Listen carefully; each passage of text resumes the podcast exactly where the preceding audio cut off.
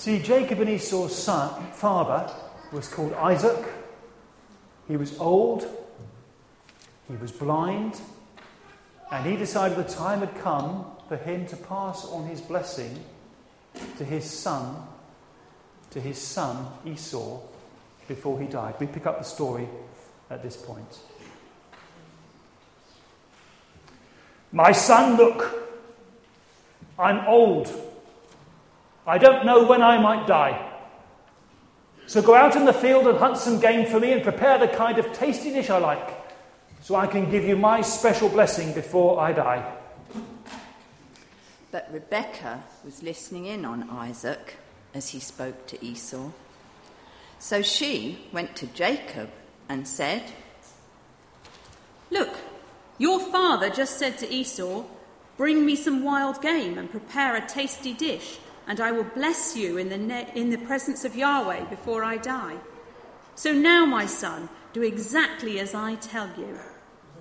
Go to the flock and bring me two choice young goats so I can prepare the kind of tasty dish your father likes. You shall bring it to him, so that he will bless you before he dies. Wait, my brother Esau is a hairy man, and I am smooth skinned. If my, bu- if my father touches me, he will think I am mocking him, and he will curse me instead of bless me. Let the curse be on me. Just do what I am telling you, and go and get the goats. So Jacob went and got the goats, and Rebekah prepared the kind of tasty dish his father liked. Then Rebekah took Esau's best clothes and put them on Jacob, and put the skins of the goats on his arms and neck.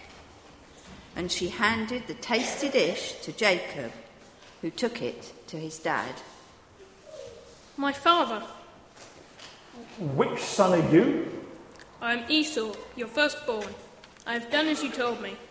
Now sit up and eat some of my wild game so you can give me your special blessing. What's this? How did you get it so quickly, my son? Yahweh caused it to happen. Come closer to me so I can touch you and know for sure whether you really are my son Esau.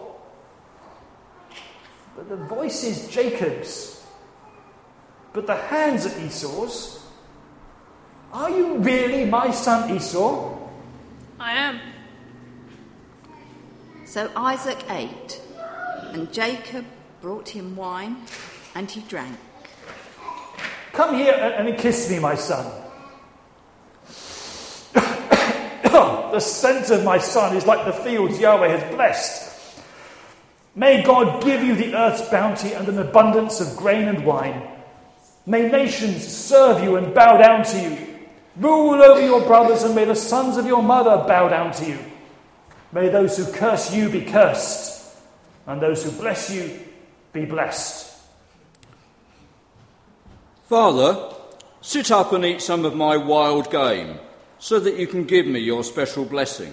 Who are you? I'm your firstborn son, Esau. Then, who was it that just brought me wild game? I ate it just before you returned and blessed him, and, and blessed he will remain. Bless me too, Father.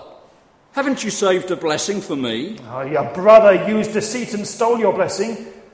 I have made him master over you. There's nothing left to do. Indeed, you will live far from the richness of the earth. You will live by the sword and be a servant to your brother. Soon it will be time to mourn for my father. But afterwards, I will kill my brother Jacob. Fast forward 20 years. Jacob is married twice, two mistresses, 11 sons, one daughter. Time to come home and face his brother. He's a little bit nervous. We're going to listen to the reading about what happens on the night before he meets his brother.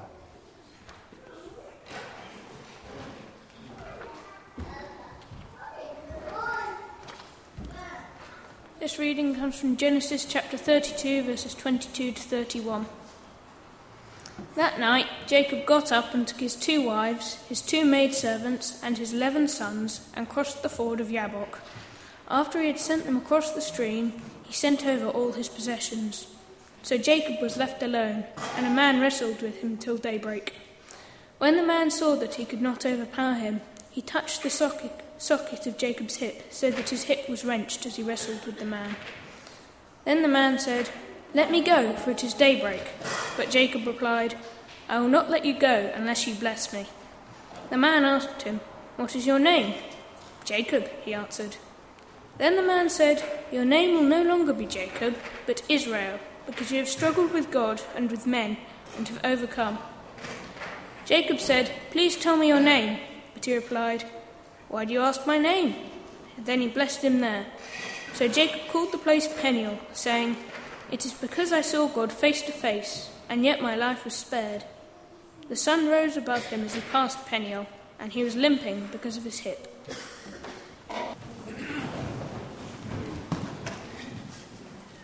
So Jacob was coming home, and he was terrified.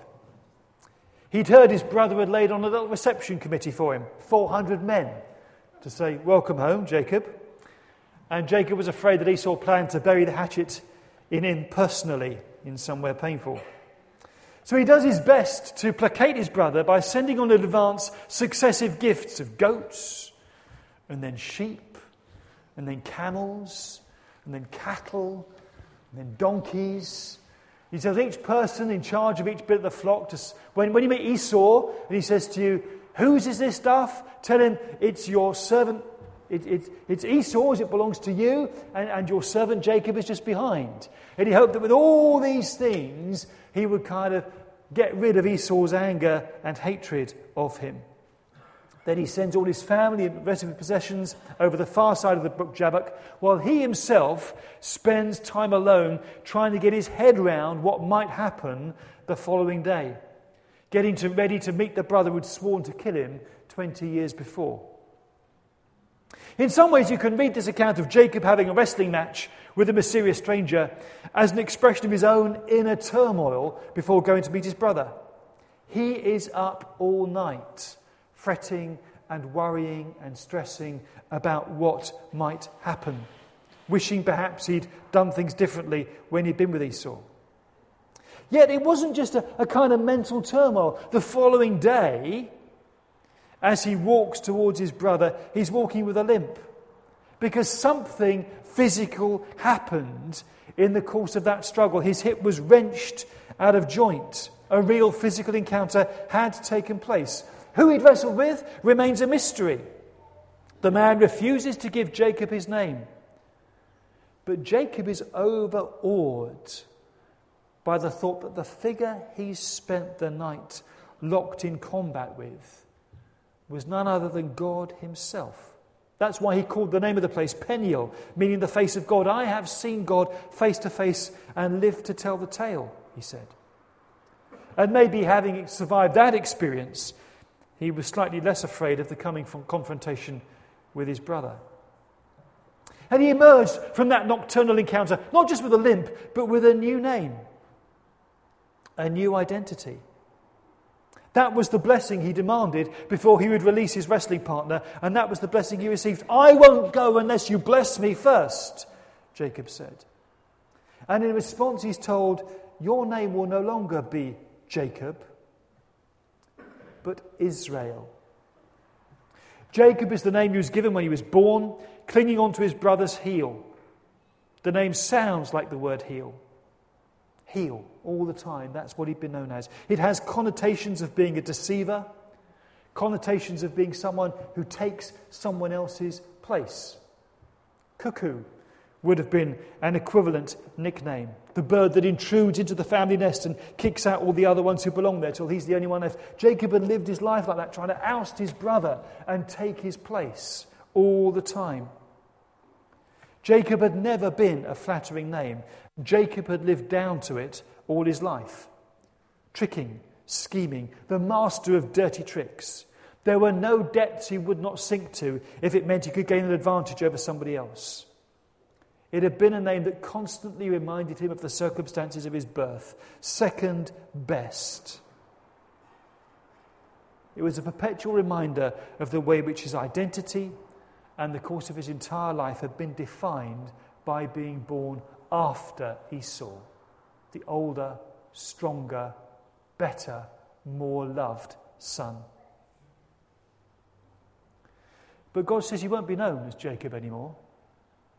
You'll be called Israel because you've striven with God and with men and have prevailed. It's not clear whether the name Israel means God strives or one who strives with God, but it certainly expresses Jacob's tenacity as he refuses to give in to his opponent in their all night struggle, even after his hip has been wrenched so that he can't gain a foothold anymore over his opponent. Jacob holds him in a wrestling hold and will not release him. I will not let you go unless you bless me, he says. And in line with that determination, he receives the name that expresses a refusal to give in or to give up on God. For that reason, Jacob's struggle with God that night recommends itself as an image of what it means to wrestle with God in prayer. There are some things that matter enough to stay up all night praying about crying out to God, seeking His intervention, searching for His presence, asking Him to get involved, for Him to sort out whatever situation it is that we face, and not letting go until we feel God says, okay, leave it with me. Given Jacob's anxiety about meeting his brother, we would expect him to spend time in prayer. And this night of prayer is no quiet meditation. We see him as he wrestles, as he fights, as he prays, as he refuses to let God go until he gets some kind of answer. This is no letting go and letting God. This is hanging on to God for all that he is worth. And the answer he gets is not that it'll be okay the following day, because prayer often doesn't work that way. The answer he gets is this new name. The name that expresses a God given determination to see things through to the end. The final outcome isn't guaranteed, but God gives him the inner resources he needs to face the following day, and that is often how prayer works. In his encounters with people and with God, Israel, as he would henceforth be known, had persevered, he'd persisted, he'd endured. He hadn't always necessarily emerged victorious, but he had emerged undefeated. Perseverance is one of the great human virtues. I told my brother in law yesterday, I'd mentioned him in a sermon. Uh, we, we had uh, their daughter come and stay with us the past couple of days. He and his wife went out for a meal on Friday night. He said, I had something called a Jacob's Ladder, he said. And it was this most enormous bit of beef, he said. And it took a lot of going through, he said, but I got there in the end. I said, I'll mention that on Sunday morning. Tenacity, perseverance, seeing it through to the end, whether it's a plate of beef or some other challenge. That's the quality that Israel had. Perseverance is one of the great human virtues. Amelia Earhart, the first woman aviator to fly solo across the Atlantic in 1928, took 20 hours and 40 minutes. So the most difficult thing is the decision to act. The rest is tenacity, seeing it through, doing what you've said you're going to do, finishing the job. Without tenacity, our decisions end up being half baked, and we never achieve half of what we set out to do. The plain and simple truth is if we haven't fought for something, if we haven't struggled to attain it, if it hasn't been an effort to achieve it, if it's just been handed to us on a plate, we will never know its true value or importance. Endurance is something you can only ever get the hard way. Israel got his name, he got his new identity, he got the blessing because he was up all night wrestling with God, refusing to give in, refusing to give up. And out of that struggle, he got the new name, he got the blessing he sought, he got the identity, and he got the virtue of tenacity into the bargain. The one who struggles, the one who holds on, the one who strives, the one who perseveres. He emerged from the struggle a better, and stronger person. But without the struggle, he would never have made that change. It's been said that we all need to be like postage stamps, having the ability to stick to something until it reaches its final destination. I like that image, but only up to a point. These days, all you have to do with a stamp is peel it off and stick it on. You don't even have to lick it anymore. But when it comes to us seeing things through to the end, it's not that simple or easy. Stickability is the quality we only get by enduring the tough times. When things go wrong, when it's a rough ride, when life isn't easy going, that's when we find the ability to cope, to persevere, to endure, to be strong. And we end up being better people as a result. We live in an imperfect world partly because it can be a training ground for us to be better people. None of us, none of us is created perfect. None of us grows up to be exactly the kind of person that we feel we would like to be.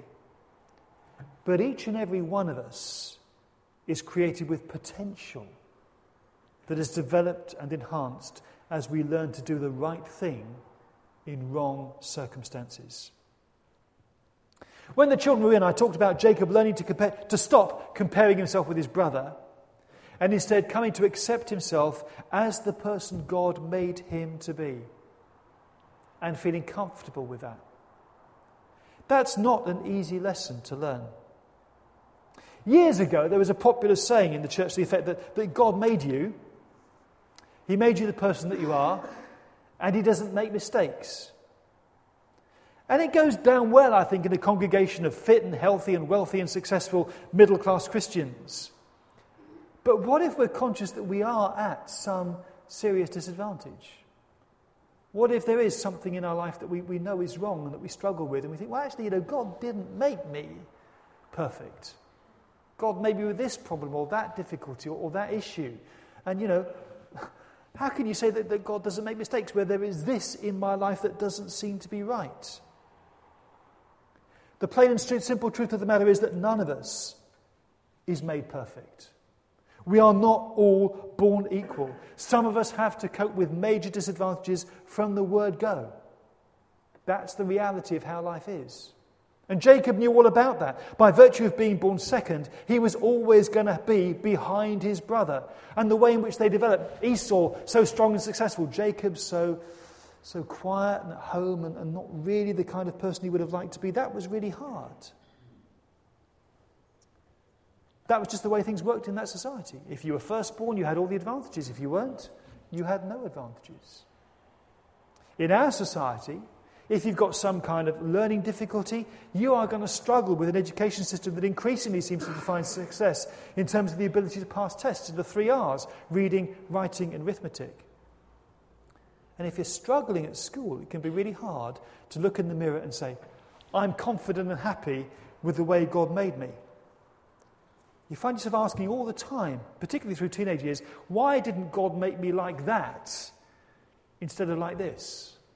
Why didn't God give me the ability to do the things that really matter?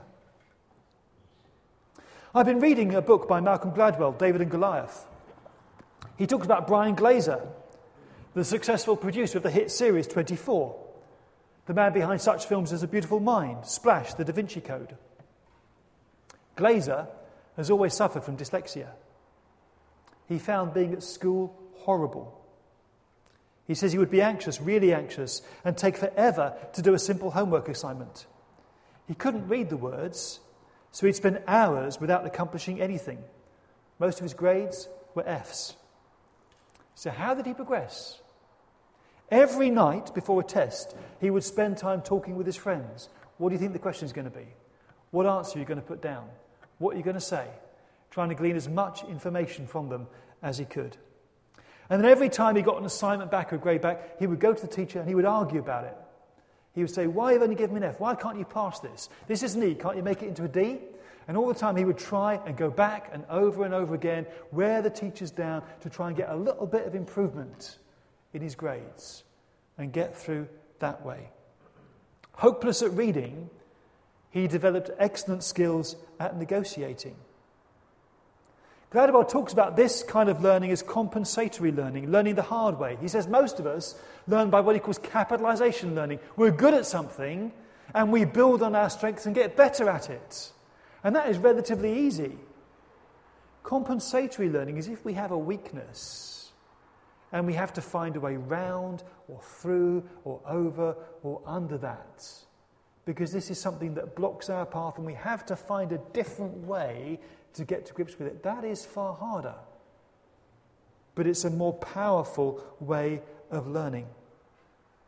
You have to overcome your sense of insecurity. You have to overcome your sense of humiliation. But in doing that, you develop strengths that put you in a league of your own because nobody else fights the same battles the same way that you do. So life is not a matter of being pigeonholed by other people's expectations of who you are and how well you will do.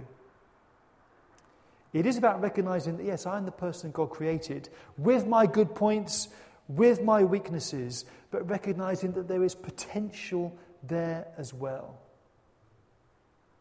Potential to turn even perceived weaknesses into strengths and to come through adversity and difficulty and trials and problems a stronger and a better person.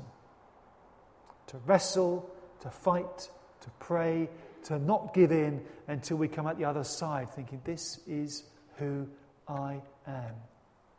Not comparing myself with my more successful brother, not regretting that my father didn't love me more, not being unable to break away from the mother's apron strings. This is who I am. With my faults, with my difficulties, with my problems, the person God made me to be. We spend our lives looking around and comparing ourselves to other people, we will only have empty pride or crippling insecurity. Learn from Jacob. Look up. Look up to the person God, look up to the God who made you the person that you are and pray, God, show me my potential. Help me to realize that. Give me the strength and endurance to get through life. I will not let you go unless you bless me. It's in God's heart to do so. Don't give up on Him, He won't give up on you. Find your place in His purpose for your life. Stop comparing yourself to others. Find God's place, God's blessing, God's direction. He thinks the world of you. He wants you to live your life for Him. It's the best way of finding who you are and what you should be doing. Let's pray.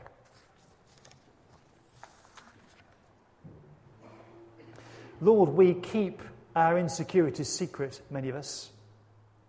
We don't let other people see our anxieties, our weaknesses, our failings. We keep them well covered. But we can't hide them from ourselves. We can't hide them from you. Forgive us for the times that all the time we look at other people and say, I wish I was like them. Help us to find our place in your purposes, to know who we are in your sight, to recognize how you feel about us. Give us the courage and confidence to live our lives for you, to make the most of the life that you've given us with our gifts and abilities and, and deficiencies and problems. Show us how to live effectively. Help us to find security living under the shadow of your wing. In Jesus' name, amen.